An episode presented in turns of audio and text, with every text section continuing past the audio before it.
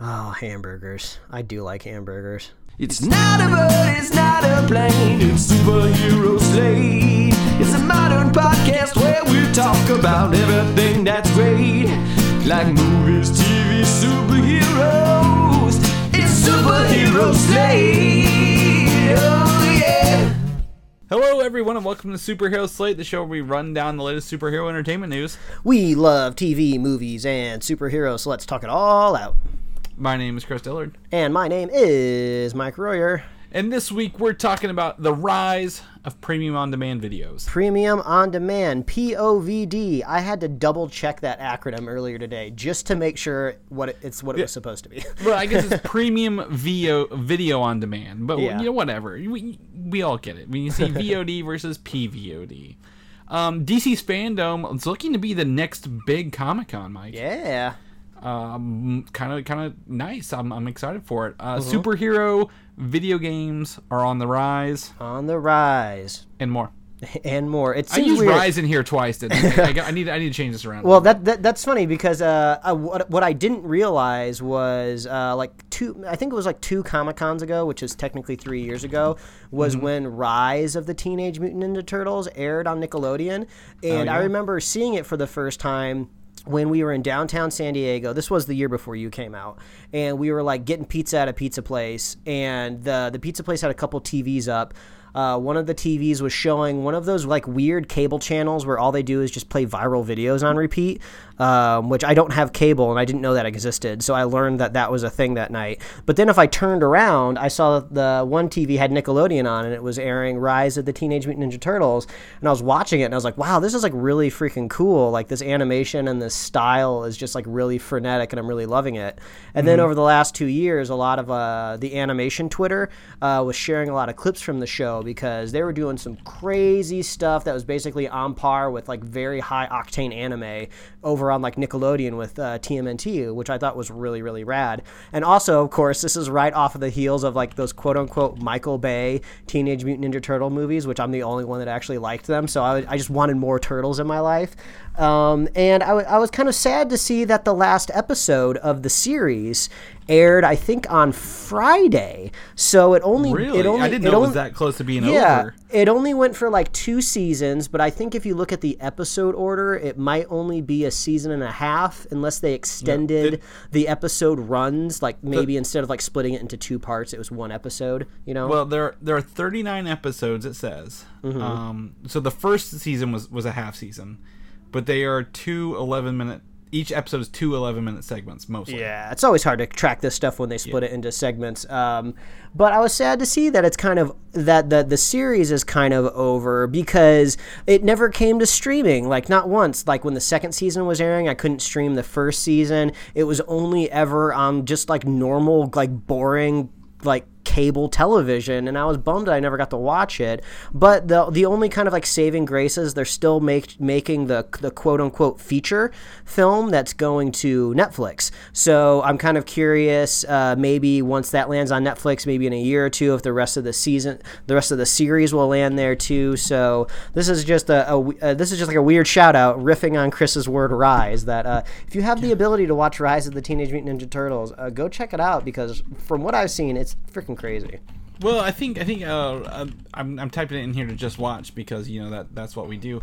But I mean, I I was thinking Rise of Skywalker, which you know I think compared to this this title might be um uh, a little little looked down upon because of the that. But it looks like um oh you can get both the seasons on Fubo, Mike. Fubo. Oh man, I had to. I just uh, I just removed the Fubo channel from my Roku stick today because I was like, oh, I remember when I put Fubo on here for the free trial to. I don't know. Probably watch the Super Bowl. I don't remember what that. I don't remember exactly It, uh, what it was I probably was had watching. something real you know niche for a while there.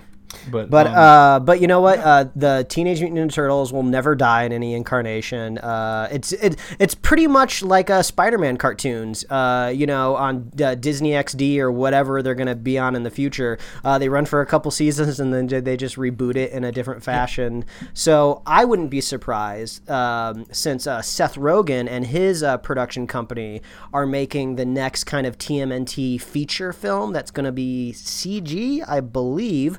Uh, I wouldn't be surprised if maybe that possibly riffs into a television show because uh, that seems to be par for the course. Uh, a few weeks ago, we talked about what Gotham being riffed off of in um, the Batman movie that's coming out, and I think we have another potential series we're talking about. So maybe that's just going to be what happens in the future. All movies just filter back down again until uh, into TV shows, much like Agents of Shield kind of was. Those are like three. We're we're talking. That's segueing into like three topics that we're not even into in the news already. I mean, damn, Mike, save some news for the regu- rest of the show, would you, for a little bit? I'm blowing all. I see. I'm blowing all my segues at the top of the show because I'm like two thirds into this Red Bull right now. So Uh-huh. the caffeine is really starting to rise. I'm on it right now. I'm like It at rise? ne- Yeah. yeah. Rise I'm the on- Red Bull. I'm like on the needle's edge. I'm like the. I'm on the tip of Donatello's sword right now. Um, Uh, Donatello actually had a staff. Wait, no, uh, Leonardo, right? Leonardo had yeah, swords, yeah, yeah. yeah, yeah, yeah. yeah. Uh, I'm just. I'm a Michelangelo stand because I've always You been, are caffeinated like I've always been a. Mikey man. Woo. Yeah, I, I can tell because you are Mike. yeah, like the name lines up. It's, very, very. Yeah, fitting. especially when you're a child, people draw that line very easily. Like, wait a minute, your name's that, that character's name that. All right, well there you go. You must love this show. And and I know for a fact that Mike loves pizza. Like you love pizza as well, like a Ninja Turtle. I love pizza. Yeah. Oh, who doesn't love pizza, Chris? It's true. I had pizza last night. I, uh, I, I some people may or may not know. I've, I, I Chris? a, what? uh, just be careful when you're talking about pizza on the show because when we get too far into it, people run out and buy their own pizza because we make them hungry. It's true. Well, we've got we've got snacks coming next week, Mike. I've got snacks for the show next week that people don't know about yet, and but you do.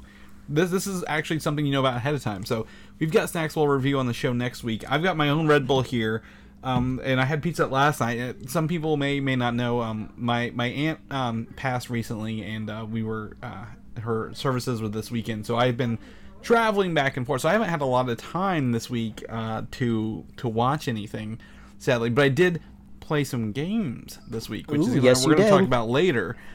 But I want to give you into the Quaran-stream because you've got uh, what looks to be um, a big reveal for us. You're a pickle. Yes, come on over to the Quaran-stream corner. The beanbags, they're still here. They didn't go anywhere. So please uh, plop down, and we're gonna kick it off with uh, two movies, if you will. Uh, I, Chris has not catch the first one that I'm going to talk about here. It's a brand new release on HBO Max called An American Pickle, uh, starring Seth Rogen. And uh, if you were unaware, like I was until a couple days ago, this film was actually based off of a short story that I believe uh, debuted in the New York Times. If it wasn't the New York Times, it's like the New Yorker, one of those New York publications. Uh, they have adapted a short story. And I have to say, I really dug the first 30 minutes of this film. Uh, the, the premise is really strong. I don't know how close it is to the short story that I, they adapted, but I was really I was really digging this kind of old worldly character that Seth Rogen uh, was playing.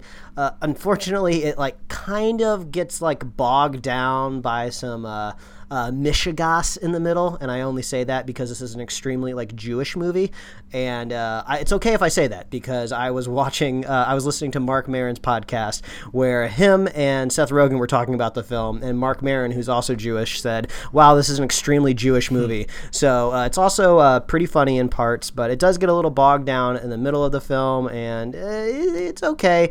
I, I it, it kind of feels like a film that went direct to streaming. Maybe they kind of lucked out that it didn't go to theaters. But after all, if you already have HBO Max or you know HBO, you don't have to pay for it anyway. And it's just kind of nice getting something new in the streaming uh, bits. But uh, Chris hasn't seen it yet, so I'm not going to reveal uh, too much. But um, uh, I think I prefer I, I preferred uh, Long Shot if I had to compare it to another Okay. recent uh, Seth Rogen film. Uh, Long Shot I think was a little bit more uh, entertaining in my point of view, but I think Long Shot is also on HBO, so you could just watch them back to back if you wanted to. I- Is um is that the one where he's a speechwriter? Yes, Charlize he's a Theron? speech uh, speechwriter. Charlize Theron's in the mix. It's actually pretty funny, and it's Yeah. like a nice little uh, rom com too. If you need something need something to watch with your significant other. He's he's uh Seth Rogen's coming back, man. All a preacher and the boys and all this good stuff. So Yeah, so they're then Teenage Mutant Ninja Turtles, if you will. So he's, they're doing a lot of stuff. They're doing a lot of stuff over there. So that's an American Pickle. Uh, and then, uh, unfortunately, uh, we watched It Chapter Two yesterday, which I've been meaning to watch for a while now. I saw the first It Chapter One uh, streaming as well on uh, HBO, and the first one, uh, much like the first half of the book, as people have said, uh, in the past is the the stronger story to begin with. So uh, this second chapter uh, does not really live up to the entertainment value that's in chapter one. I was pretty let down and. Um, I watched it with my wife, who kind of watched it out of context because she's never seen um, it chapter one. So I was just kind of filling her in, like, okay, that's James McAvoy. He was this character. that this is Bill Hader. He was he was the kid from Stranger Things in the first one, uh, but you didn't see the first one, so it doesn't matter. But there's flashbacks, so that's why you're seeing these young kids. And uh, Bill Hader uh, has a great performance in it, so he, he's fun to check out. But it's almost like identical to the first movie. Like uh, you bring all the people back to the back to this little town. They all go on their separate little fetch quests like they're in a video game. They have kind of like these near death situations with Pennywise the clown and they group back together, go into the sewers and then fight the clown again. It's just like I feel like I'm watching the same movie but now all the all the kids are adults. So it was a big bummer and my wife who uh, self-proclaims herself as a scaredy cat and hates scary movies was not scared like at all during this movie. She was like this movie wasn't even scary. So uh, I I don't think I can recommend it chapter two. Well- uh, but if you're a completionist, you, you kind of gotta watch it, right? Well, yeah, I think they've already done it. I think if you've watched the first one, the first one, I mean, I think was just an un, you know, a surprise hit, a surprise, Yeah. you know, take takeaway, and then I think two tried too hard is from, uh, you know, what I what I would walk away with that. But um, it's still, you know, I remember. Watching the trailer for that before Toy Story 4 because they forgot to switch movies over. uh, but yeah, that's that's my it chapter two story. Yeah, so yeah. uh, hard recommend there. But uh, the most frustrating thing uh, this weekend was something that probably shouldn't frustrate a grown man as much as it did. Is there's this uh, nature show that just dropped on Netflix called Tiny Creatures. So you know we're browsing through our Netflix uh, categories and we see something called Tiny Creatures. There's a cute little kangaroo mouse on the front cover, and we're just like, oh my gosh, this thing looks so cute. Let's watch this nature show where all we're gonna see is like tiny little cute creatures, or maybe like weird little looking bugs. This is going to be a great little macro uh, look at at uh, at our backyards and stuff like that. So uh, we hit play and we start seeing like you know how like nature documentaries kind of stitch together their footage to tell a little bit of a story, right? So Yeah. we're watching the story of like this little uh, kangaroo shrew or mouse that lives in the desert. And we're just like, wow, this looks really good. Like the the camera, like I'm sure this is in 4K if we had a 4K television. The the shots are beautiful, crisp, precise. But then we start looking at the staging and we're just like, this none of this looks real. And then like they introduce like a snake and they're just like, wait, are we about to watch this snake eat this cute little shrew? Like, wow, this is a really crazy shot that they were able to get in this nature show. But then like they're doing these weird cuts between the shrew and the snake, and then the snake strikes in slow motion, but we never see it hit the mouse and it just cuts away. I'm like, what is happening here? This seems very fake. So I paused it immediately and I'm, we're only like two minutes into this and i go to look up articles and this entire show is fabricated. It's written it's storyboarded out and apparently it's this nat- this really famous um, like uh, nature documentary maker who's worked on like planet earth or any of those like planet shows and he's making it like literally in his backyard studio. I guess he has these animal wranglers like bring these animals in. He sets up these sets in his backyard studio because the opening shot you see like this desert scene and it's just like well this seems like there's a lot of just random cans and there's like a tractor wheel. This all seems very tight and compact. None of this looks organic and uh, he just kind of like puts these animals in the set and he records them. None of them are ever like in danger. It's not like he put like a, a shrew and a snake and had them battle out and he recorded it. Like he just kind of put he just kind of stitches it together. So i can appreciate the creativity of making content during a pandemic because i guess he cre- he shot it over the summer uh, almost by himself.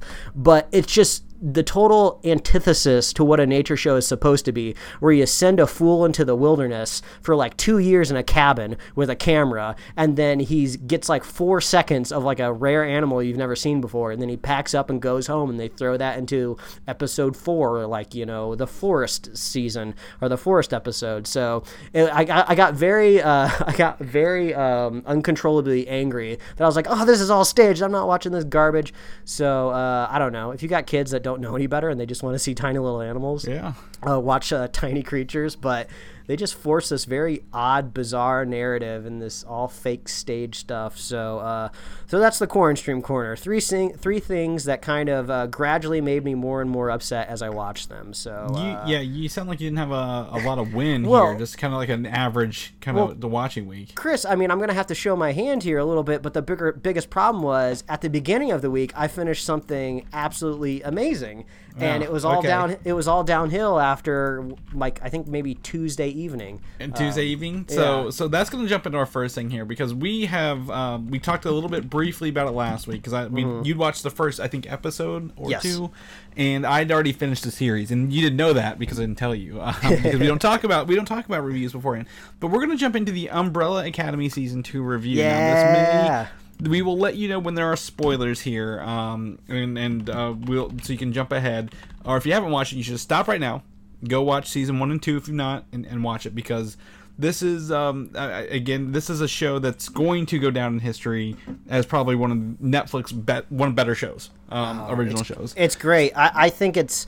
I think the show is so effective that this thing can really kind of push back that push back that three season limit that Netflix has self imposed to all of these shows. So uh, obviously, I think it's. I, has it been officially confirmed for a, a third season? No, so that that's the other thing. You know, uh, uh, Umbrella Academy has not been confirmed for a third season yet, but um, you know, They would who- be who fools. they would be absolute fools if we did not get a third season of this show. Exactly, and, and the boys just got a third season renewal before the season two even um, dropped, and I think it, that's his biggest competitor. You know, at this point, um, you know, Amazon's uh, comic book adaptation that's not technically a Marvel or DC thing versus uh, Netflix. So I, I agree. I think they should 100% announce it sooner than later and and get to work on it. Um, but um, that's going to bring us to some of the stuff. So season two review our hands are out in the open here. We are we, we can't bluff anymore, Mike. We we sounds like we both thoroughly enjoyed season two of the Umbrella Academy. Oh yeah, it's great.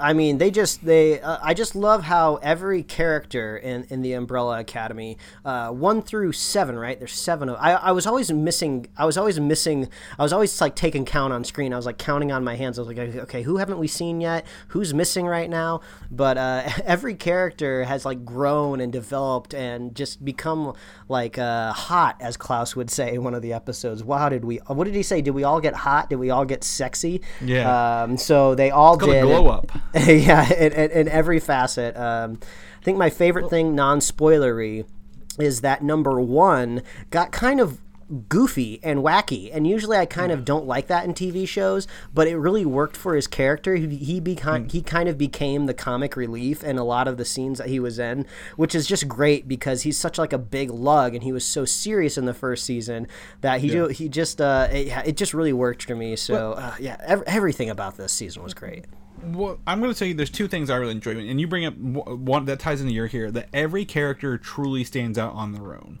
Like, there's no really overlap in characters or arcs. Like, they're all very, very unique. Um, and and and you know, there are standouts. Like again, to me, much like season one, um, number five and Klaus really standout characters in in this ensemble cast. Um, what I also enjoy is that they reduce the runtime of every episode um, by like 10 minutes compared to like a normal thing. So binging this show, and I, am not a huge fan of binging, felt really, really good because it there's no filler episodes, there's no slowdown. It starts fast and it does not stop until the end. Um, and and that is you know a sign of like if you can't put down a show and you like eh what's another 40 minutes that's that's a sign that I'm, I'm really involved in this and and really um invested in, in the show and um yeah I, I- don't i don't it's hard to say without spoilers because this is such a- Yeah, a, I- a good- good show that i want to talk about these details but i don't want to do it without ruining it for somebody Yeah, absolutely. I think we should jump into spoilers right now. Talk about all the all the nitty gritty things that we loved in season two, and then obviously check the time codes if you haven't finished season two yet. Jump jump to our next topic where we're going to be talking about Agents of Shield. Uh, so let's uh, let's d- let's jump into it. This is the spoiler free zone, or, uh, not spoiler free, spoiler filled, spoiler included Yeah. zone. So, um, first and foremost, before I forget, the end of this sets up the Sparrow Academy. Yeah. Which is, which is the recently announced fourth volume of the comic book, which is not written yet. Yeah, I, and I have to thank you. The only reason I even knew about it because you brought it up to me the other week when we were talking that there is a new book coming out and uh, Sparrow Academy was thrown in there. I had no idea what it was. So when that's kind of tagged in to the very last uh, scene of this season, I was just like, "Oh, Chris told me about that." Okay. Yeah, and um, a fun fact is there are actually 43 sparrows hidden throughout season two. Oh, really? Yep, and and and uh, all in in the episodes, 43. Oh, So- like the animal, like the bird, the sparrow. Yeah, yeah, yeah, the birds. Yes. Okay. so sorry. Um, and- well, I think there's also maybe a few icons as well, but mostly the birds. So they're they're teasing this because in this show, uh, you know, season two, season one ends. They jump back. They jump back in time. They don't tell us where they're going. We'll come to find out they're in 1963, what a week before JFK gets shot, and um, all the all the all the siblings came back at different time in the same alleyway, but in different years. So some have been there, what three years? I think I think Klaus has been there the longest at three years, and then you know there's Allison and, and Luther and um, Diego and Vanya and um, Fives, and then um, Ben, of course, the ghost came back with with Klaus. Uh, and I will tell you, I um I really enjoyed Diego's arc in this one series this season more than last one because I think we talked last week. Like you- you're like, who's Diego and what does he do? Um, well, this season he definitely is like one of the main characters. Um, kind of pushing. You know, I think I think Luther maybe took the took the hit a little bit, being the the the muscle. Yeah, the yeah, he kind of had he had the least amount, I would say, development. But uh, Diego was my favorite character throughout the whole season. Klaus is always an enjoyment to see him kind of manipulating and moving through uh, the moving through kind of the 1960s with his cult. But yeah, I was really digging uh, Diego. Uh, his whole look kind of improved too. Like he had that like long hair and the goatee, and like I was really feeling the vibe of everything that he was doing. Uh, I love the banter where uh, Five finds him in the nut house and just decides to leave him there because you forget that like Five is the most pragmatic of the Umbrella Academy. Like he'll do whatever he needs to do to get the job done. So he's just like, yeah, it makes sense to leave my brother in this insane asylum because like he can't escape and it'll let me do what I need to do. Yeah, and and, and um, it's, it's like one of the things like he's got like what do you say? He's like you're Batman, but you know not as cool kind of thing. That's what he called him early on, which which was a pretty pretty fun jab at him. And um, he's got that hero complex. The whole point of him, he's he wants to save.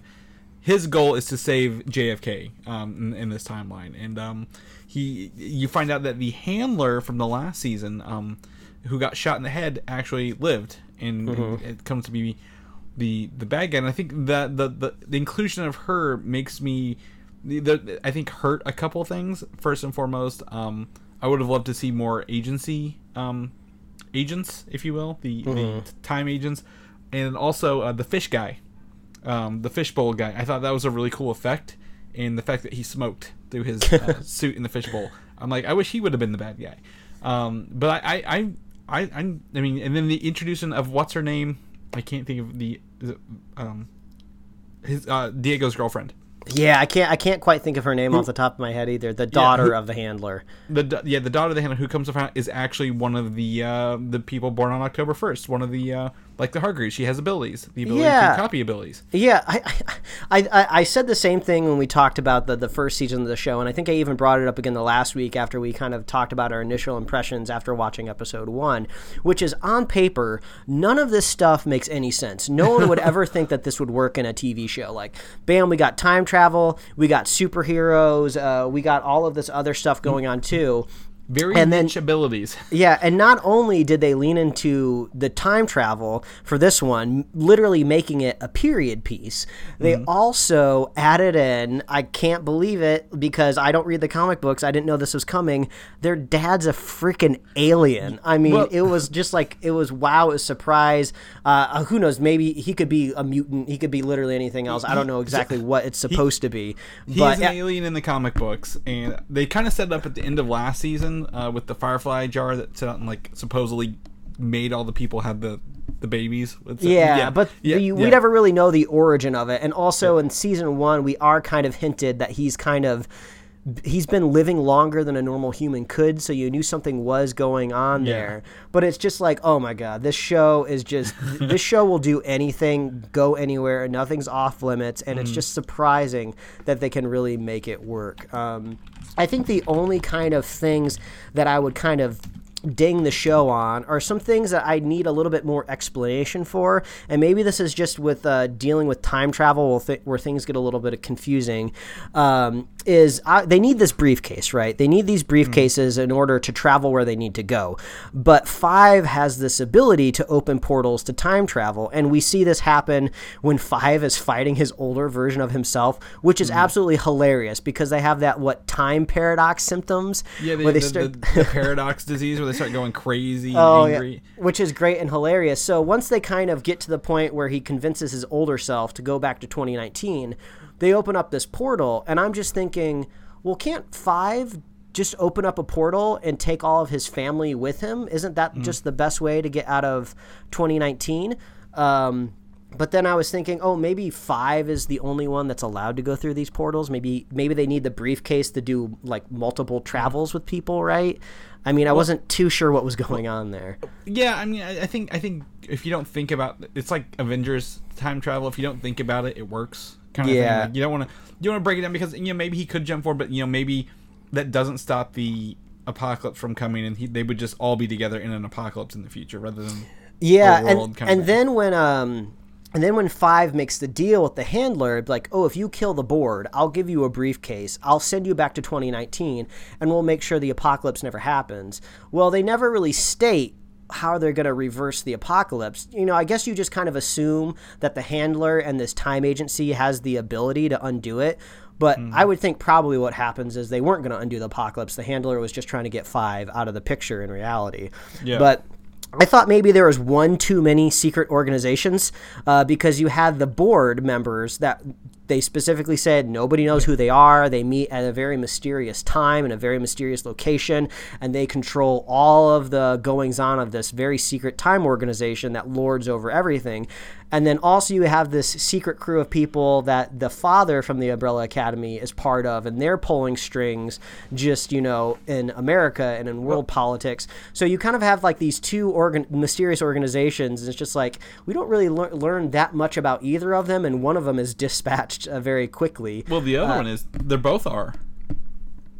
Oh, yeah, because 'cause the, the- the yeah, the- the- alien version of Yeah, that's right. Well, we we we are aware of that organization for a couple episodes uh, before they're all killed. So, you know, I'm not saying that's necessarily a huge negative, but it would have been cool to maybe explore those groups a little bit more. But I mean, overall, I was just I was just legitimately entertained every single episode. It's just a great thrill ride. You're kind of connecting the pieces of the past in your head of just like, oh yeah, what happened history wise in the 1960s? What's going on here? Okay, they're in Dallas. Uh, what's what's going on up in the Umbrella Academy? I thought it was cool that we got to see uh, number one take a bus back to New York to go uh, watch his father basically entertaining people, uh, having a party in the old Umbrella Academy. Yeah, well, I mean, it, it's it's what I really enjoy, you know, again about it is, you know, they, like you said, they don't go anywhere. All the characters have something kind of going on, but you know, at the same time, like, um, you know, I the Vanya thing, like her doing the apocalypse again, kind of treading some stuff. I'm glad she was able to learn her abilities, but I'm like, ah, why does she always have to be the one that causes the apocalypse? You know, kind of thing. Even though she didn't blow up the world, she just caused you know the U.S. and Russia to have nuclear war a little earlier. Um, and then um, at, at, at the same time, um, with that, it just uh, it was a very clean cut. I think I hopefully maybe that the the ability for people like how did Vanya give someone else her powers if that was rather convenient for the Yeah, the and it- the, the child and it looks and it looks like uh, the the whole power giving situation was not totally undone. The kid still seems to have some sort of power, uh, kind of leaning. So I guess that could have affected the future. he, one thing yeah, he could one- be in it. One thing that I'm happy to see is the, the time traveling bits are great. They're very entertaining. They're so fun. I like to see how they play with time. But it does seem that season three is set up to do something different. It seems like we're going to stay in our own timeline. Uh, they have been messing with Well- time for the last two seasons. So I feel like the characters are really going to feel the weight of we can't always be going back in time to fix things. Like, we, more than likely, we're going to mess things up. so we're going to have to stay in 2019. We're going to have to deal with what we've wrought back in the 60s, and we're just going to have to push forward and I guess figure out what the hell the Sparrow Academy is. Right. Well, it's an alternate universe. Apparently, these are not the regular Umbrella Academies. Their dad's alive. Mm-hmm. Um, and Ben is also alive, looking very, very straight out of My Chemical Romance as well, with these shadow um, disclosed people. Um, uh, which is going to be interesting. I really liked that they were able. There's a lot of callbacks to season one in this. Um, like uh, again, uh, Luther eating all the food um, every time. Like he wasn't fighting, he was just eating. Um, and um, what was cool again, Lila was the name of that character. I had to look it up. Um, a Diego's girlfriend, uh, who is Uh-huh. also one of these. Um, not really a Hargreaves sibling, but like you know, uh, one of the people with the powers. But like her, the fact that she was using her copycat ability early on, and we just didn't realize it. Like when she was fighting Diego, she was using his ability against the uh, people shooting at them in the hallways. Yeah, and that was a nice that was a nice little twist uh, when she was uh, fighting those cops in the basement. Because when I first saw it, I was just like, okay, come on, that's a stretch. Just just because you quote unquote your mom taught you how to fight, you're not just going to be able to dis- dismantle like disarm a guy with a gun. But then later you figure out, oh, because she's basically a, a super powered person too. Yeah, Yeah. that would be super easy for her to do. And and then she was fighting Five in the warehouse uh, when he was trying to get to the handler before she made the deal with him. She was using his ability to teleport around. That's why when he teleported, she wasn't there anymore. But we, they never showed us. They showed us off screen, which was cool for those secrets. I mean, the I think there's a couple things a little on the nose.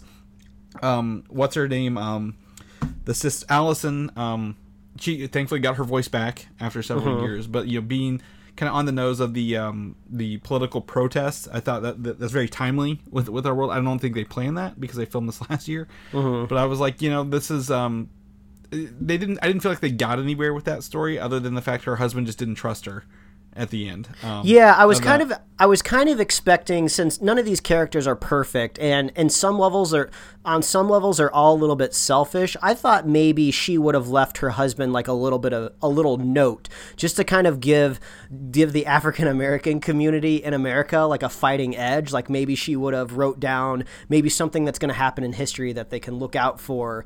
So like maybe Mm-hmm. theoretically when they make it back to 2019, you know, uh, the civil rights movement has progressed even further than it normally would have. That would have been kind Yeah. of cool to give a little bit it, of a, it, an it edge could. there.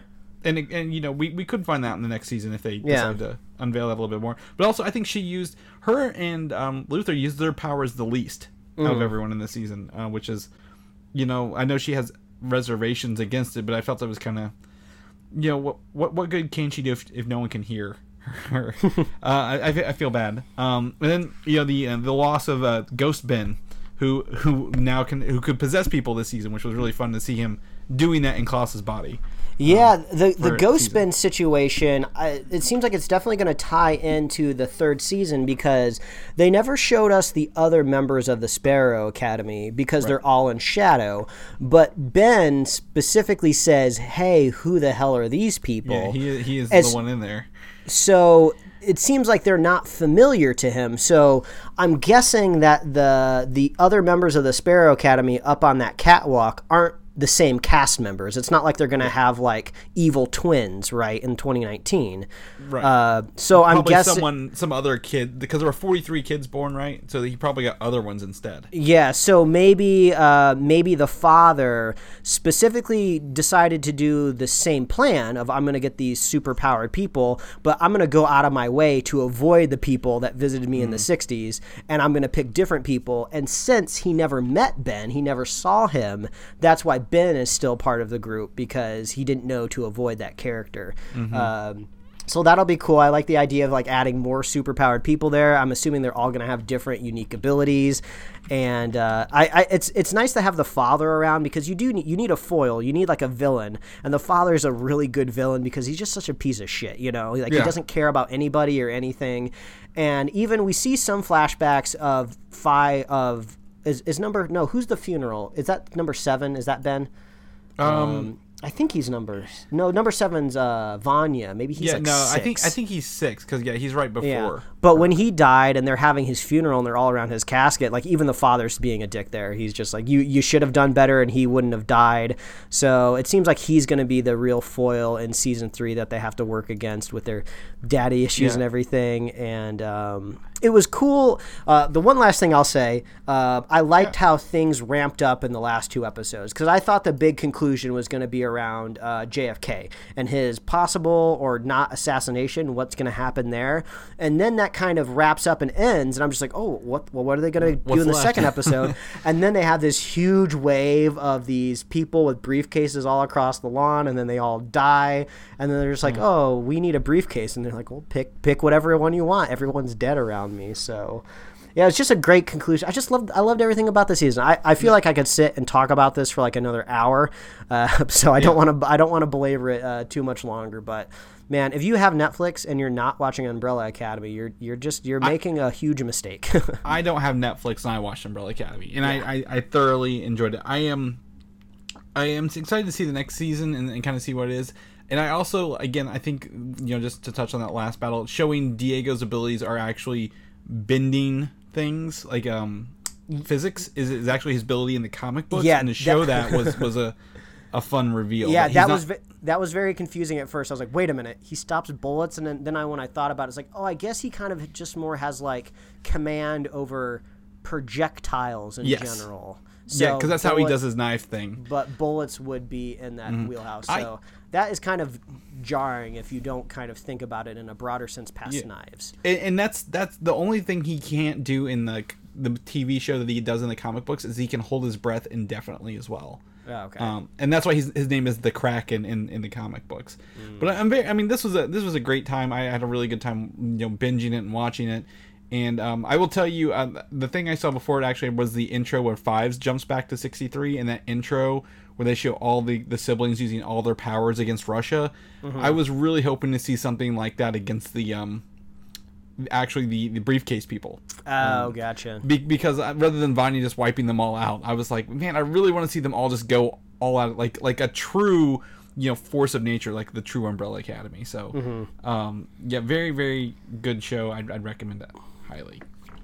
Uh, so on that note, we're gonna switch over back to uh, what we were gonna talk about. Uh, Agents of Shield. Um, the final episode of the series has a two-hour uh, finale this week on Wednesday. Uh, Yeah, I kind of forgot about this ABC. until I saw. I think Clark Gregg like retweeted some sort of promo video. Mm-hmm. I think what I'll do is I think I am going to tune in for this series finale, kind of out of context of everything that's happened, just so I can kind of see how emotionally all the characters wrap up. And also, it's just kind of fun when you haven't tuned into a show for a while. You kind of get to see what people are up to now. Like, oh wow, I can't believe this person, you know, lost their arm and now they have robot arms, which I feel like happens in this show quite a bit.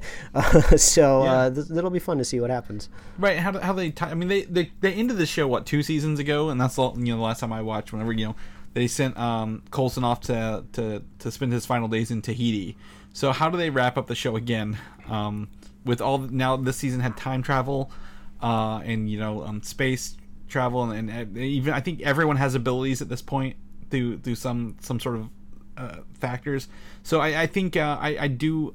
I'd like to watch it, but I'm probably going to read more about the finale before I get to watch it. Sadly, so um, yeah, I'm, I'm I'm excited for the show to see how they finally got it because this show started so slow and so rough in like 2013 um, that you know I was uh, I was not expecting it to make it seven Yeah. full years. Well, it's like the the Jeph Loeb domino dominoes are finally starting to uh, fall because after this, we just need Helstrom, Hitmonkey, and MODOK, right? Those are the yeah. last three uh, Loeb projects.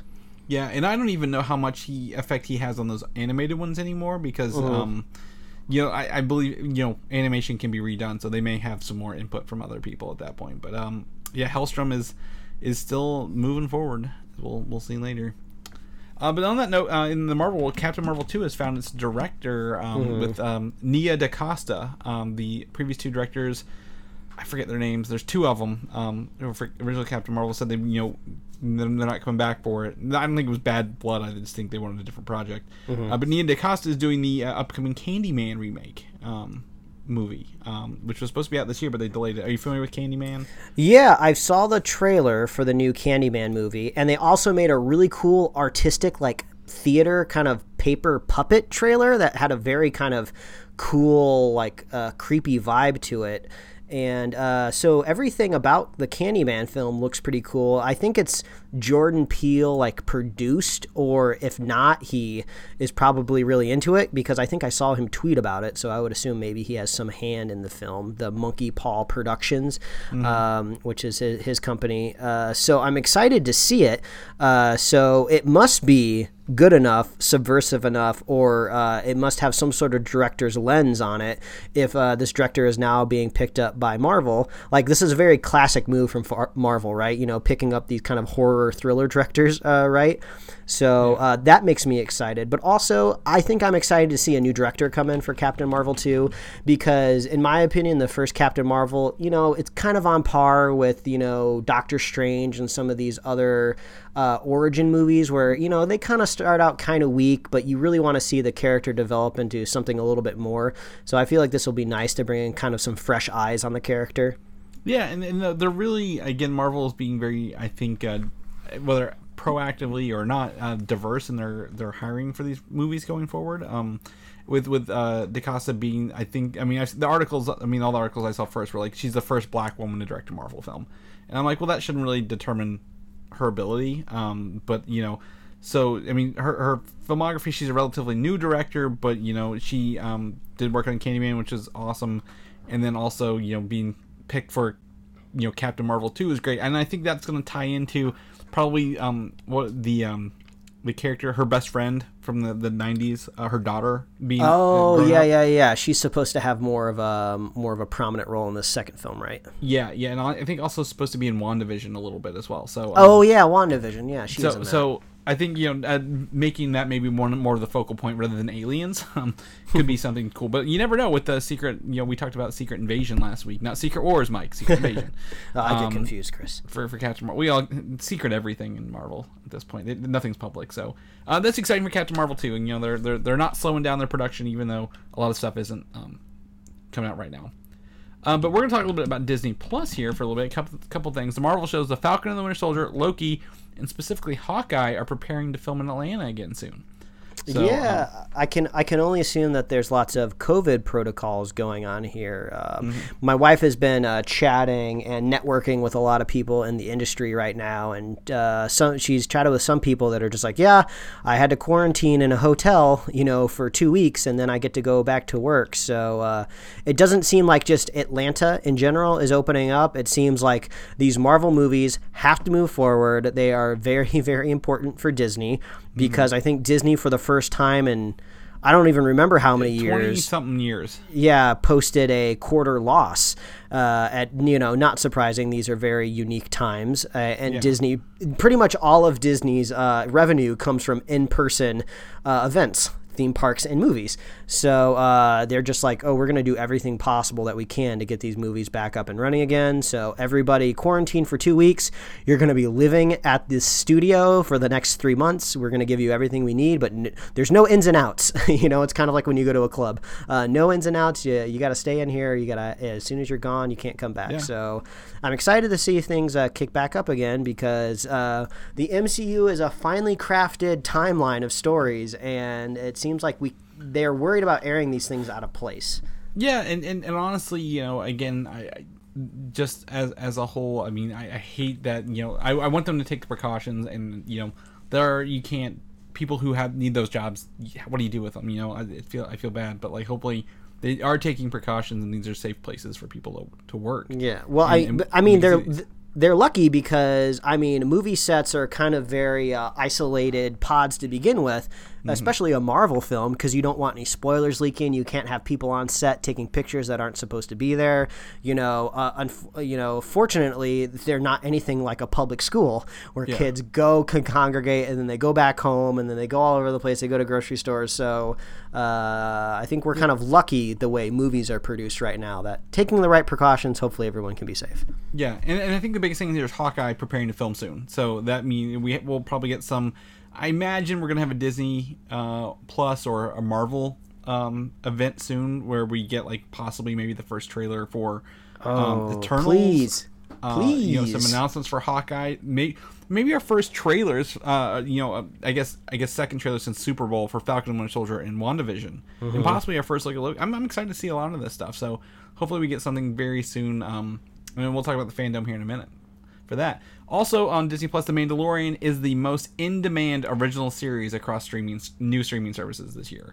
I mean, Um, I'm not. I'm not surprised. Almost a year later, still is the most in-demand series, which is great. Um, and the season two trailer uh, could head our way this month, um, and they're still shooting for that October release. So, based on last year's trailer, we could be getting a, a Mandalorian season two trailer in yeah. August. I got to imagine before the Mandalorian, the most in-demand thing was Game of Thrones. Mm-hmm. So people are looking for that like hyper premium streaming show right now. Yeah, you know, what, what do you watch and what are people talking about? What do you what meme do you want to know before before the rest of the world you know Yeah. shares it? So um, that's what that's what it is. And then lastly, Disney Plus as a service has reached their five year global subscriber goal in only eight months. Ooh. Uh, I, I wonder what that what that would be if there wasn't a pandemic. I feel like Mm-hmm. every streaming service right now is like uh, is in a boon time because everyone's home and they just want to watch stuff. So uh, I bet that they would still be doing well without the pandemic just because they're freaking Disney and and they stuff would be coming out on time more now so we would be watching some of these things and not just like talking about them being delayed already so Yeah. um yeah, I'm not surprised. Disney's a powerhouse. Yeah, they're, they're doing great. And, you know, honestly, you know, they're not they're adding new content for them every week this month or this summer that we talked about earlier in the year. Um, I think I was uh, my uh, my wife was watching X Men One on it the other day, and then she's like, "Well, now I got to go watch X Men Two, but it's not on here yet." So I was like, "Well, I can hook you up with something." So um, we uh, it's, it's fun that, that you know you know people are watching these new stuff that are dropping on there, even though it's not new for us. Uh, but speaking of X Men, the show is also on Disney Plus. The animated series producers have had a revival talk with Disney. Every time Yeah. I think of, I just that just pops into my head. I think somebody on Twitter there was a big thread going around like, what's the best song for like uh, an intro to a TV show? Mm-hmm. And I didn't see anybody mention the X Men TV, the X Men animated series. I was like, what are you people doing? You you need to really uh, kind of clue yourself into the best rock riff ever. Well, you, you play that or you play the uh, Spider Man one, and people just know. Um, Yes. the, the 90s, they, they had that. I'm not talking, we're not talking 80s gummy bears on Disney. We're, we're, talk, we're talking X Men Spider Man. They had, they had those rockin' theme songs. Well, wasn't the spider wasn't the Spider-Man theme song actually produced by like uh, Trent Reznor or it was some like actual like rock star at the time. Like that's like a yeah, the Spider-Man theme song is actually produced by like a professional uh, like a rock person. I'm gonna, I'm gonna pull rock up rock, here. rock person is the only way I can describe. it. Joe Perry, the lead guitarist and lead singer of, or occasional lead singer of Aerosmith. Yeah, that's what it was. I knew I knew it was uh, I knew it was somebody that knew what they were doing. But yeah, the the '90s was all about guitar opening up your cartoon Hmm. Well, show. are, are you talking about uh, Dragon Ball Z, Rock the Dragon? Oh my gosh, this is nostalgia right here. Yeah, this is this is pure innocent nostalgia. I don't need to watch the episodes. I just need If we if we were one if we were one of those like morning shock jock radio shows, we would have a soundboard with all of this stuff pre-programmed, and I Mm-hmm. wouldn't have to sing it into the microphone. exactly. Yeah, we don't have to, but hopefully you guys go out and listen to these songs very soon. Um, I'm hope I'm really crossing my fingers, Mike, that when Marvel does an X Men movie, they take that theme song and implement it in like a modern way. Oh, that, that'd that be movie. that would be so cool. Maybe it's like in the third act when all of the X Men come together, and then Yeah. that starts like playing in the background. Ooh boy, that Yeah, make they- my skin bubble with goose. They, they they have the ability, they have the talent. Let's let's let's let's see it happen. Mm-hmm. So the next topic is is going to be something we, we've talked about a little bit already here, uh, um, and and it's not just this movie as a whole, but the idea as a, as a whole is that Mulan will be in select theaters and then also a able to rent slash add to your Disney Plus account for thirty dollars this fall, and it, on the same day. And this is a brand new um new thing that we're seeing. We talked a little bit about last week, right? What, what was it? Um, um, was it premium video on demand? We talked. Was it um, Universal and Paramount, right? Mm-hmm. Um, you not Universal and AMC theaters. So Disney's doing this with Mulan. Now, this is a great thing and a horrible thing at the same time. And, and, and, and I, I think you know you agree. We we've talked about this in depth. So I think it's great for people like uh, myself, uh, maybe yourself, who don't want to go to the movie theaters, right? uh, at this time, but want to still watch a movie day and date release. Yeah, yeah, it's like I, I feel like I want to take people back to a moment where this was just post heyday, I want to say, of TiVo, when people were just recording live television still and then they were going back and watching it. And then mm-hmm. this new concept of video on demand happened where you could just watch your video whenever you wanted. You didn't have to record it. You could just hit a button and start playing. What a novel idea, Chris. Isn't that so funny? And then that st- then that started to expand into kind of like these digital marketplaces like the iTunes store where like, oh, I can just rent my movies digitally. I can purchase them digitally. I don't have to go to Blockbuster anymore. If I have a halfway decent internet connection, I can just watch this stuff at home. How novel, how fun. So now, I don't know when exactly the word premium had been added to POV. I feel like it's relatively It- new. It's this, it's this year mostly with the um, advent. I think Trolls World Tour was the first one to do it. Yeah. so so now we have this whole concept of premium where we're not waiting for the videos to kind of come out, you know, on DVD and then you also have the digital option. Now you're getting the ability to watch it sooner. And it's like the the, the soonness is increasing because at first it was kind of like uh, Bloodshot, right? At the beginning of the year where it was in theaters for a couple of weeks and then you could rent it for what $20 I think was the price point. Yeah, I think you. Well, I think you buy it first and then the rentals later. But yeah, you could buy it for twenty bucks if you didn't Yeah. watch it in theaters. So now the envelope has been pushed even further. Now we're day and date. The movie's going to come out in theaters, and then you can just hop onto your digital marketplace and buy it for for Mulan is going to be thirty bucks a pop, which that's really pushing the envelope. I feel like the marketplace had kind of settled at twenty dollars, and then Disney was just like, "No, we're Disney. If you want to watch this literally the same day, thirty dollars is the price point." And I'm really curious if the rest of the industry is going to run with the thirty dollars, right? like when the next Fast and the Furious movie comes out, I know we'll be in a different world. We might not be in a lockdown anymore, but for for just a theory's sake, if this continued forward, would Fast and the Furious also feel like they could charge thirty dollars, you know, and not the twenty dollars for day and date? So I think day and date will be thirty. Will be higher than rentals. Rentals and or not rentals. Or first purchase options. Same day DVD came out, right? They price them the same price as DVDs. and that's the twenty dollar thing. So to move that up, they changed the dollar sign. Now thirty dollars may sound like a lot, but I guarantee you, if I went and watched this in theaters this summer, I would have spent well over thirty dollars for two people. If I get this on my Disney Plus account, I want to share this account with my parents. I've got two kids. You know, we share with my my in laws, whatever. This is a this is a steal for a movie. Like I feel like this is would make me want to buy this well, what more than if uh, you know it just came to iTunes because I don't share my iTunes. I share my Disney Plus account. So I think there's a benefit to you know thirty dollars is not a lot because you don't have to. Like we've talked about, this, if you have kids, which this movie is Disney movie, right? Kids with targeted kids, you're gonna pay thirty dollars to own it, watch as many times as you want, and not Well, have to go yeah. to the movie theater. That that's where the biggest advantage of the price point come in is when you have kids. But I would slightly push back a little bit on when you say going to the theaters with at least two people because you're going to have to factor in other things to your equation to kind of make that thirty dollars uh, be a discount. Because for me, even out here in LA where the tickets are expensive, uh, the movie theater that we go to, uh, it's usually around like 12, 13 bucks a ticket. So for two tickets to go see Mulan, which I know this is all a moot point because we all know I'm not going to see Mulan anyway. Uh, but if I were to, I would be out, you know, possibly $24, maybe $26 to go see Mulan. And then you're going to have to throw things in like gas and snacks to, to get me to that $30 price point. But you could also say at the same time, like, oh, you know, I could just stay home and eat the food that I have here for free. So I, I do think you are correct that once you add a third person into the equation, a fourth person, it starts to become more of a value. But I think for me over here at home with just me and my wife, like, I am only dropping $30 if I'm absolutely certain I want to watch this movie. Like if I'm on the fence in any sort of way, I'm not dropping 30 bucks. Well, I guarantee you that this price will also go down.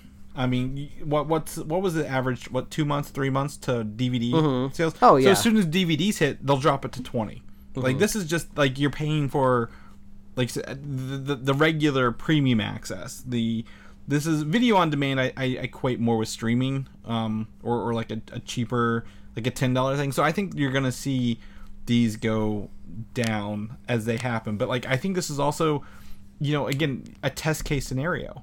Um, yeah, this is, a- this is like this is literally the first streaming service that I've seen that offer this. You're like, well, this is new. What will, will does will it work? Will it fail? Like you know, Mulan's a risky business to take on because that's an expensive movie to make. Yeah, So- and I mean, and I mean, th- and this is a totally unique situation where this might not even be a thing next year when people can go back to the movies uh, like normal. I think the biggest point of contention that I told you I had about this whole idea in general is I like the purest idea of opening my Disney Plus and I can watch everything I see for free.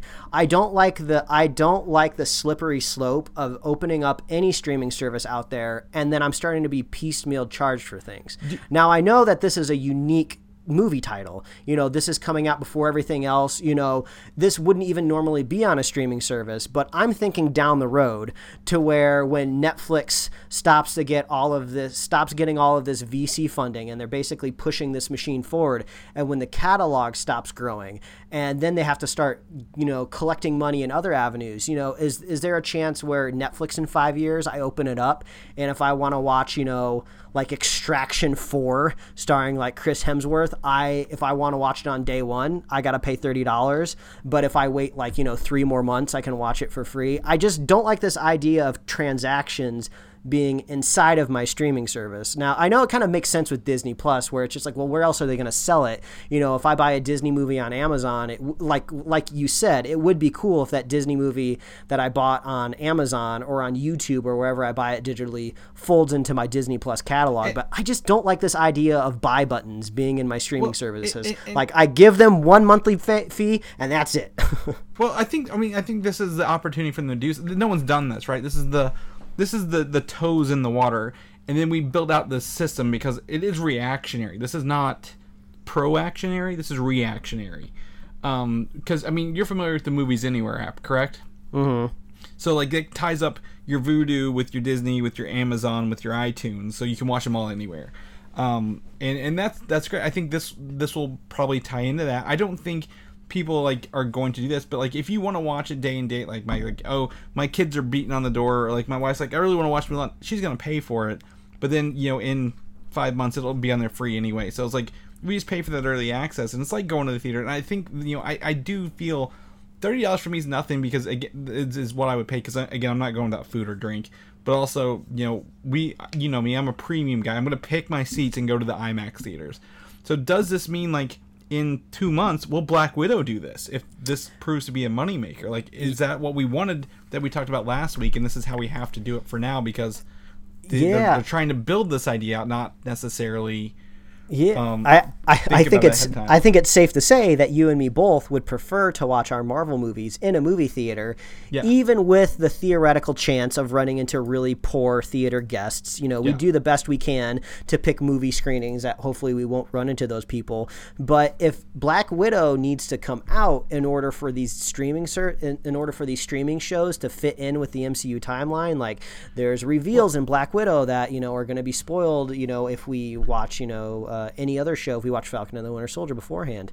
So if Black Widow just needs to be out there in the world, uh, you know, so be it. And that Black Widow is a film that I would pay that premium for because I'm absolutely certain I need to see that movie. You know. But but I also think that maybe it's not the timeline, but like you know, you just mentioned earlier at the top of this, Disney's reported their first loss in 20 years. How do we ensure Disney? I mean, I don't think you know in the future they're going to tank. They're a large company; they have all this other income options. But how do they keep themselves, you know, afloat for some of this stuff and show, you know, hey, we're still making money? Is it because we put Black Widow in, not because it's other Marvel mov other things happening? They might not even be done filming by this point. But you know, like, hey, we got to make money. We need to come up with an idea, and this is what they're doing.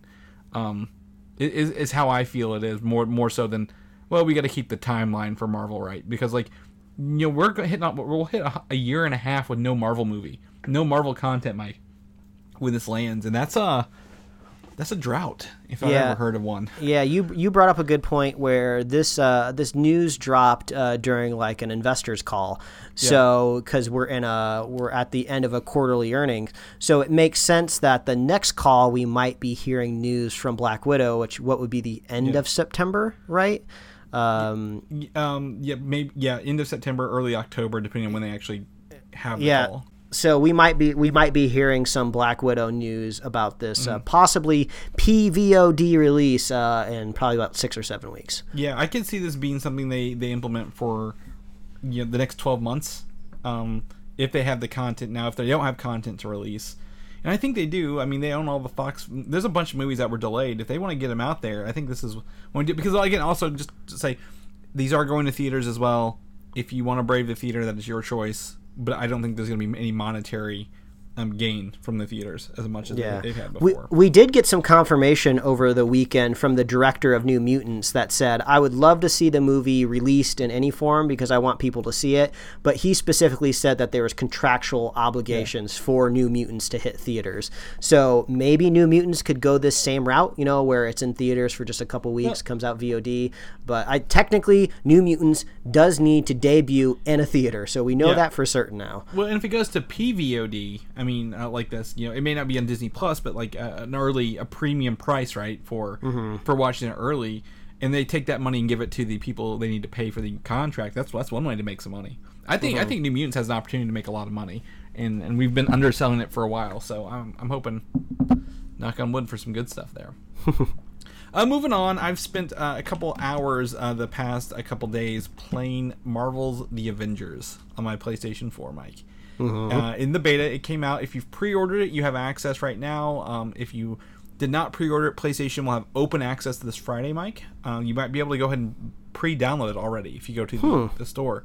Um, and they opened it. It was supposed to open up 9 p.m. on Friday. They opened it up a little earlier on Friday, so I was able to put in a couple hours Friday, a couple hours last night, and a couple hours today. Um, this is a lot of content. Uh, there are le- some of those levels take like an hour to play through in this beta. There's only like uh, one, the 8A level, which is really fun. Which I, they they cut some stuff short to to make it for time, but to play as every Avenger's great.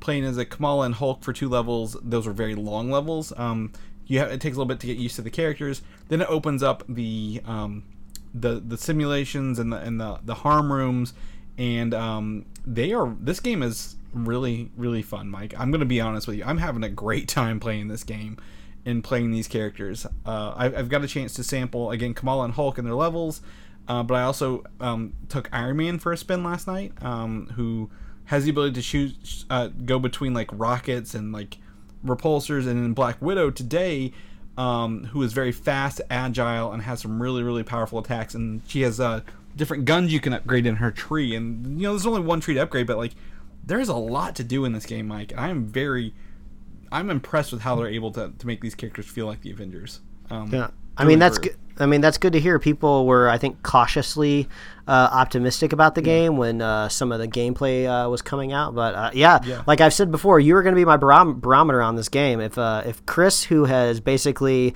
uh, completed every mission in every Marvel Lego game and played all the Ultimate Alliance games, if he is pleased by this game, I feel like that's a good sign. Oh yeah, there's a lot. I mean, if you love Ultimate Alliance, this is like a very high def Ultimate Alliance. You have four characters in a level, right? You have your skill trees and, and your your your costumes. It's very much so without the being compiled together.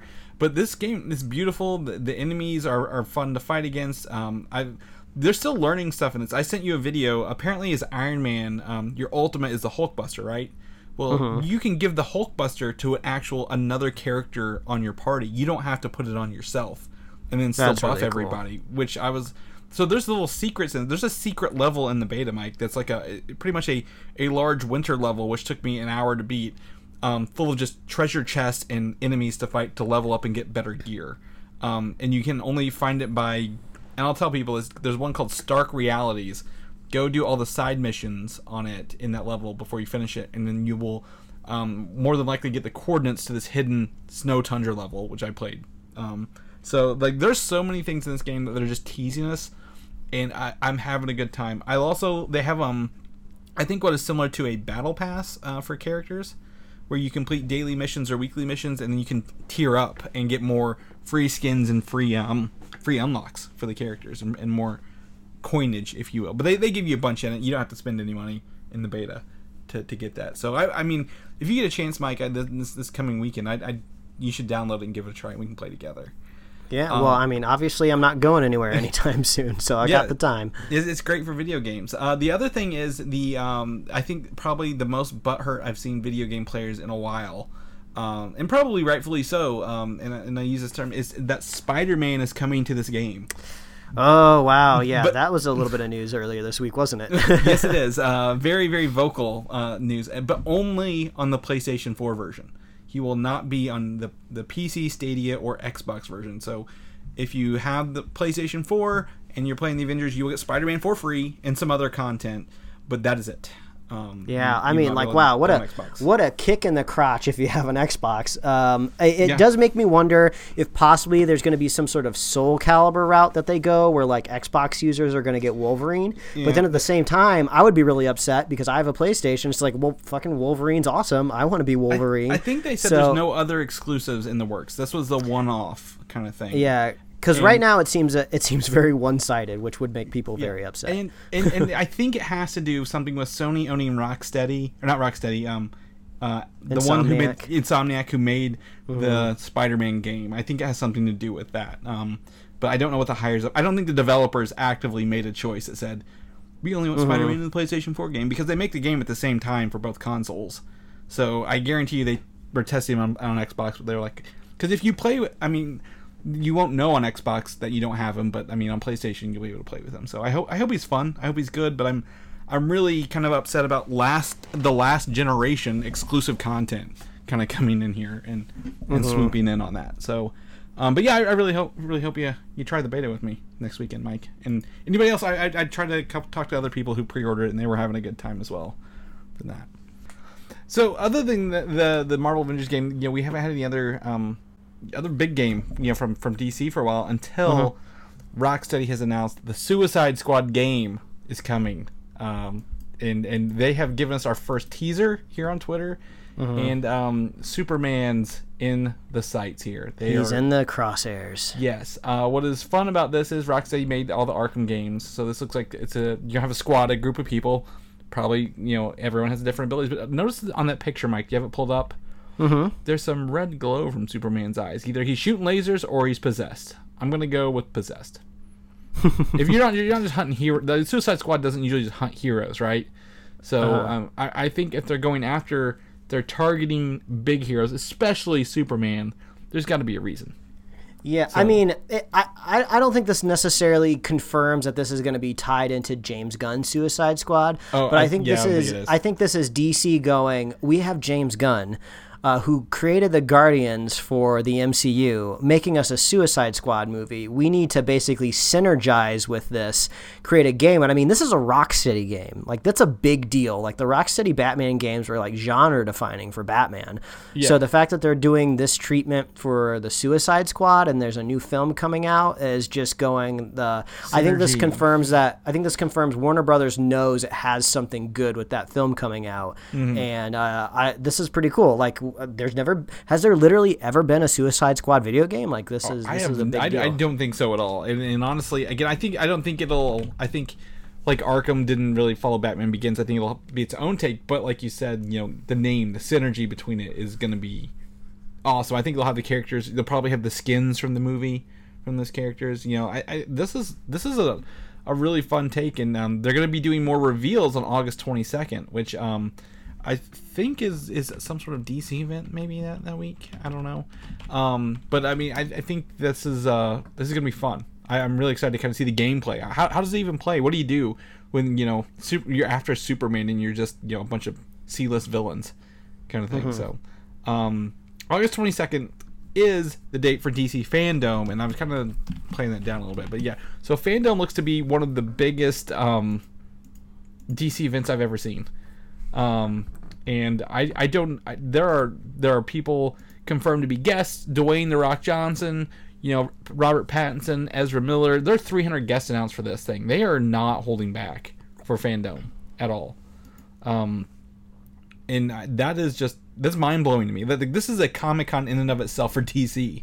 And, yeah, and- it, it it makes you kind of wonder that if Comic Con would have happened this year, would would this all have been programmed across the weekend at Comic Con, like throughout Hall Hall H and the bigger ballrooms, or did Warner Brothers come to the conclusion that it's been so long since we've had any big announcement or any big reveals or any big panels? You know, we're kind of at the teetering point of kind of all of this fresh new wave of DC stuff coming out that we need our own kind of. Um, uh, what what does Disney call their event again? Uh, Um, D D twenty D23. D D twenty three, yeah. Like, is this Warner Brothers creating a D twenty three, or you know, is this more reactionary to the times? Either way, no matter what it is, I agree. I am very excited because I love reveals. I, I love Yeah. like uh, I love I love big announcements. Um, DC's always been good at big announcements, whether the product, you know, ends up being subpar.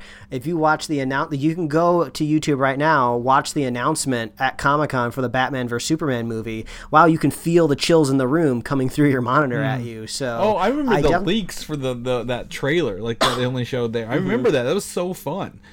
And we yeah. weren't even So. I, I, yeah. So I think this will be a great fun time. Uh, who knows? Maybe we'll see some of that uh, uh, Suicide Squad Well- video game uh, at this. Well, they, they said that the August twenty second there will be more reveals, so there will be some of the, Mm-hmm. thing. I imagine like a cinematic more than anything, but also in that terms of Suicide Squad, James Gunn, Ra, um, Idris Elba, uh, Margot Robbie, Alice Braga, John Cena, Jai Courtney, Nathan Fillion, David Pete Davidson, all going to be in this thing. So I think we're going to get a Suicide Squad footage or trailer. Yeah. Um, I think there's there's no way that we don't get at least one trailer. It would be asinine to have this uh, have this event without any sort of like debut uh, teaser trailer or something like that. So hopefully the we get more than one trailer and not just a bunch of like uh, logo title reveals.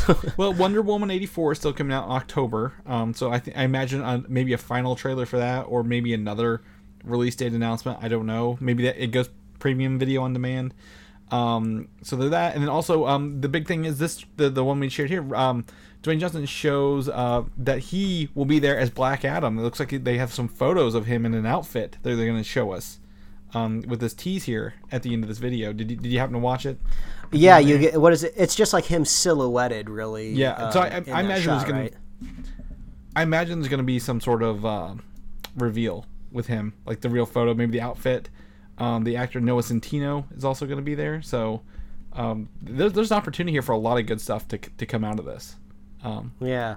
Here at Superhero Slate, we do have the capacity to be excited about DC, and Oh. we are excited right now. So be happy. very, very much so, very much so, and and, and uh, you know we'll just let's keep playing it by ear as we as we get closer. That's that's in like what, uh, three weeks, two weeks from Yeah, now. three. Yeah, three. Three. we- I'll open up the calendar here. That would be uh, not not this Saturday, but the next Saturday. So in two Saturdays, we'll have all Saturday and be able to come in Sunday with some news for you. Report that. And then also, I think we're gonna get some of the Zack Snyder's Justice League there. I think they said like the first official video is gonna be there, and in that case, he's uh, over on Vero doing his thing, showing us the first look of his Steppenwolf design. Uh, a low res version. It looks like while he's editing here. Um, looks cool, I guess. Yeah, it, it looks kind of like uh, the Steppenwolf that we got in the uh, in the movie, but like the the smoothing slider has been like turned down. There's a lot more jagged edges on him. It looks it looks much more similar to the Steppenwolf that we saw in that um, Batman vs Superman. Was but that was technically not in the film debut, right? That was like in the bonus credits scene Yes. on the DVD, but it was still considered canon or something. I don't even Well, know. It's yeah, hard to keep track of. It's hard to keep track of this uh, Snyderverse right now. But um, uh, Mm-hmm. I, w- I will agree that one of the problems with Justice League was the visual component of um, of Steppenwolf. There was other problems with Steppenwolf, like his characters and his motivations and whatnot. But legitimately, one of his problems was his design, and I think this is an improvement. So I will give it that. Yeah, I, I, I agree. I think I think it looks good. I think it also, um, you know, I think you know, his body is he's not wearing armor. He's not an armored gray person. This looks like it's part of his actual body physique, so making him look more alien, um, wh- which is which is cool. I think you know that final effect we got in the end of Batman v Superman was pretty good. So hopefully you know this this ties. I don't think this is worth a whole different version, uh, just changing the, the look of Steppenwolf, but um, maybe you know it, you know it will be visually different enough that you know it feels like a different character if um, there's more to him that we didn't see. So, um, yeah, I think I think it's fine. And thank you, Zack Snyder on Vero for showing us more. Oh, Uh, Vero. One of the other things I think we'll get at um, uh, Fandome is a, a Batman teaser trailer. I think they have. Um, I think they recently maybe classified one in England, so uh, we may be getting one very very shortly for Fandome. But I think the biggest news out of the Batman um, today is that Zoe Kravitz uh, could potentially get a Catwoman spin-off on HBO Max, a series. Yeah. That's uh I mean, I suppose that's good news for Zoe Kravitz because the other Zoe Kravitz news this week that she had a kind of reboot of the film High Fidelity that was Yeah. turned into a series for HBO and that was canceled after one Hulu. season. Uh, uh, Hulu, yeah, sorry, Hulu. Uh, what did I say? Said HBO? Oh, gotcha. Yeah, it was on Hulu. I don't know if just people weren't watching it, but I heard critically that it was pretty good. So it seems like it's as great that she can move on to uh, other bigger things. Because I would arguably say that a Catwoman show on HBO Max would probably be more exposure than High Fidelity. Uh, but uh, here we go, another spinoff of the Batman. So we're gonna have Gotham PD. And possibly Catwoman, and is Batman going to be in any of these? well, I think Catwoman as a show is more exciting to me than Catwoman as a movie.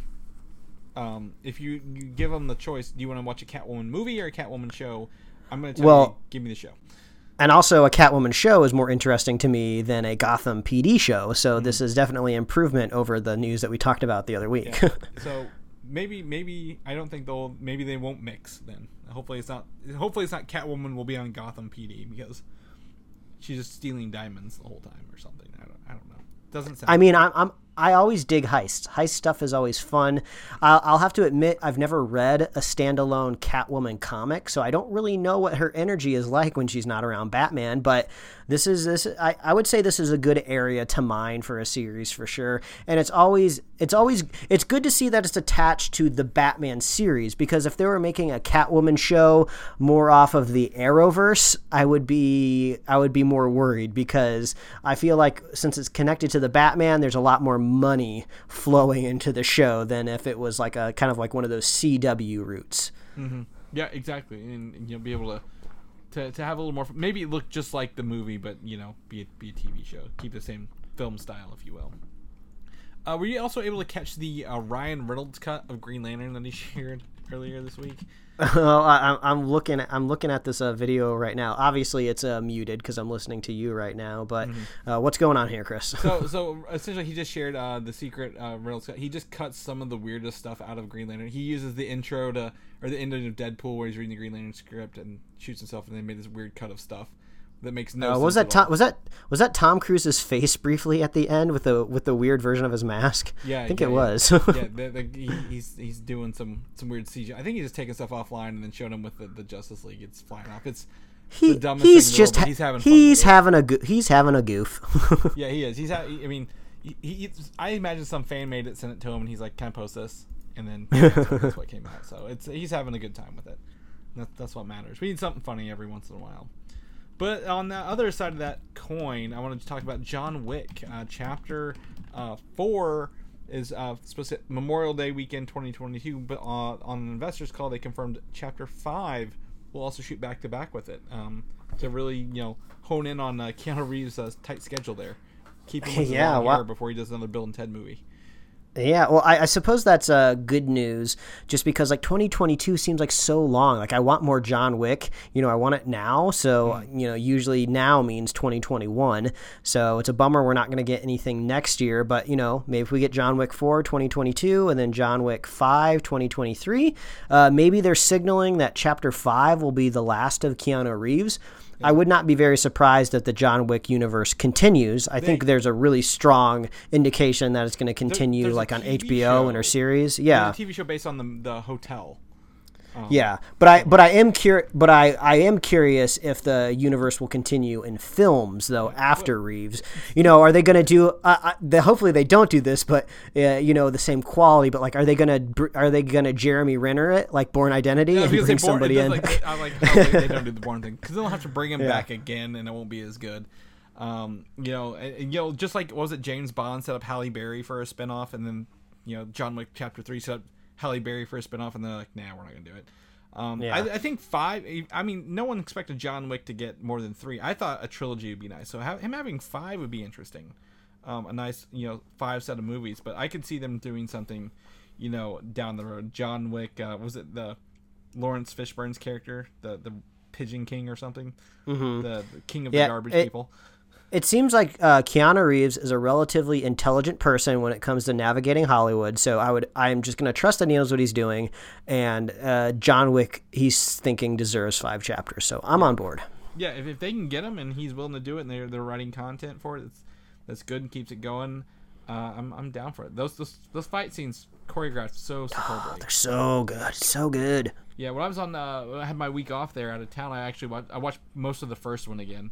Um, and my favorite thing, my favorite thing about that is whenever they're like, um, the guy who who was in Grant, uh, not Game of Thrones, the kid, and he's like, you killed John Wick's dog, uh, and then he like everyone's just terrified of John Wick. It it's, was awesome, and I, I really think they need to bring that back. The myth of John Wick, not the the movie like the two movies that are set like a day apart where he's Yeah. Well, rain for most well, the myth could grow even more here because, well, I don't want to spoil if nobody's got around to John Wick, but you know, it seems like there is going to be a bit of a time period between chapter three and chapter four where John Wick's not in play, not on the table. So if he kind of comes back in chapter four, it would be like, whoa, he's back. We didn't know you. You're back again.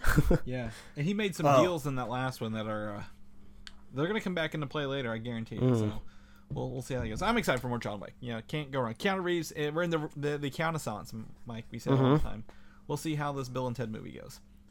Uh, lastly, you want to talk a little bit about this um, Super World um, movie uh, coming up, uh, directed by Jason Bateman, uh, which is about a world full of super powered people and no and and like a man who does not have a superpower. Um, and it's based on a recent novel. Um, so I was able to to bring up the, the, the description here of it's a movie that's set in 2038, focuses on Ignatius Lohman, uh, the aforementioned man without any sort of special abilities. Uh, his father's one of the most powerful people on the planet, and um, he finally gets a chance to shine when the corporate overlord emerges with the ability to neutralize power. So I don't know what's going to happen in this, but Jason Bateman is uh, he's doing he got what a bunch of awards for Ozark or nominations for Ozark. is he is he starring in it or is he He's just direct- directing it? He's directing. Gotcha. So- Yeah, I'm looking at his IMDb now. It looks like he's just starting to dip his toe into feature film directing. Mm-hmm. Uh, looks like he's done a whopping like 10 episodes of Ozarks. Uh, and then he's kind of done one off stuff. Oh, I guess it looks like he directed Bad Words. Oh, I, re- I never saw that, but that was a comedy film. And the, the writer with this, uh, who's adapting it with him, is um, the guy who wrote uh, Game Night, which I think is the star Oh, yeah. Bateman. Yeah, Game Night's great. So, uh, Jason Bateman's definitely not a stranger to directing. So, um, it's always kind of cool when actors make the jump to directing. It seems like they have a they have a little extra edge that maybe a normal director wouldn't have. But um, yeah, I guess this is just goes to show you that there's no such thing as superhero fatigue because they're still making the stuff that's you know random one off that's not connected to DC or Marvel. Yeah, um, I, I was actually going to see. I, I pulled this up, but it doesn't tell me where it's going to go. Is it straight to theaters? Is it a streaming service? It does feel streaming-y, doesn't it? Like It it, feels like this is going to be like a Netflix film or something. It's a new line. Um, no, the was done. Warner Brothers picked it up, so there's no. Uh, So so it'd probably be HBO Max if it's streamed. and the um the, the story is based on Superworld. It just hit Audible as an audiobook this summer, so it's relatively new. Um, and it has tones similar to The Incredibles. So, um, All I don't right. know. I, I mean, sure, that's fine. Let's see how this goes. If, if they get back to making movies, we can see what's going on. But I mean, yeah, again, Jason Bateman, Super World sounds like a.